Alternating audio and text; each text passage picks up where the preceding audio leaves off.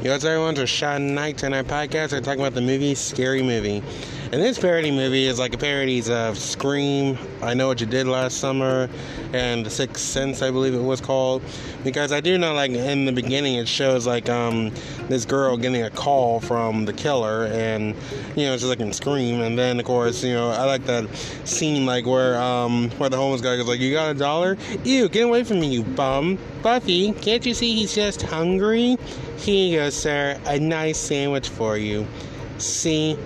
I said a dollar, bitch. of course, that part always made me laugh, and I like to rewind it like over and over again because it's like my favorite scene.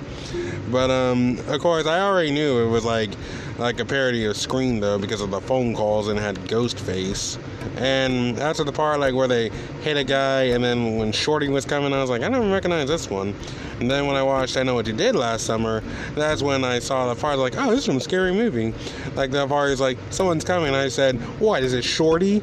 And then the girl's like, it's Max. And I was like, oh yeah, I forgot I'm watching scary movie and not I know. What, after I said I forgot I'm watching I Know What You Did last summer.